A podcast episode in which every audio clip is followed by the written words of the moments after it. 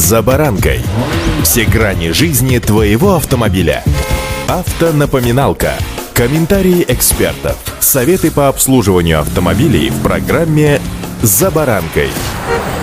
В мире все циклично и закономерно. Если в одном месте кто-то продал машину, значит где-то в другом месте кто-то купил машину. Хотите верьте, а хотите нет, но несмотря даже на пандемию и вроде бы отсутствие свободных денег, машины продаются и покупаются как новые, так и не совсем, а иногда и совсем не новые. С вами Александр Карпов. Здравствуйте. Автомобильные факты.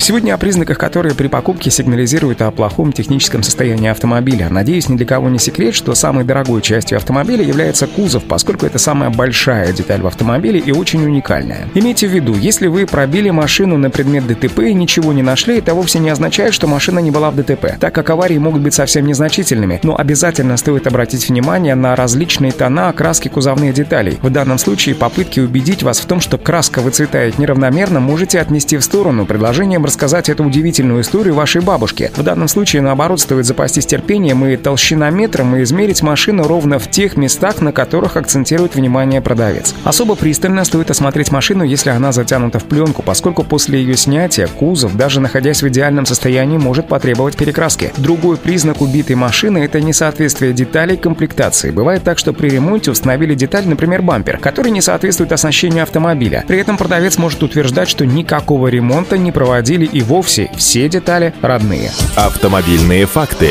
Обратить внимание на двигатель, как вы сами понимаете, нужно обязательно. Это по стоимости ремонта также одна из самых дорогих частей автомобиля. Насторожить должен и слишком чистый или слишком грязный двигатель. В обоих случаях продавец мог попытаться скрыть течи. Так что лучший вариант, когда в моторном отсеке вы видите только сухую пыль и грязь. Самое явное, что можно заметить при неисправном двигателе, это сизый или черный выхлоп. Шуточно, с улыбкой скажите, что боитесь такого выхлопа и уходите от такой машины. Причем не оглядывайтесь, даже если продавец вам вслед будет петь дифирамбы. В удивительной истории о незаправленном кондиционере также не верьте. Скорее всего, он просто неисправен и требует дорогого ремонта. Еще один важный момент — это трансмиссия. Покупателю будет не просто обнаружить проблему, так как коробку передач можно увидеть только на подъемнике. Посему все внимание работе коробки при пробной поездке. В идеале рулить самому. Если вас что-то настораживает или кажется подозрительным, это тут же должно быть прокомментировано продавцом. Поскольку в данном случае, если кузов и двигатель вас устроили, но есть непонятки по трансмиссии, вполне себе очень хорошо можно сбить цену.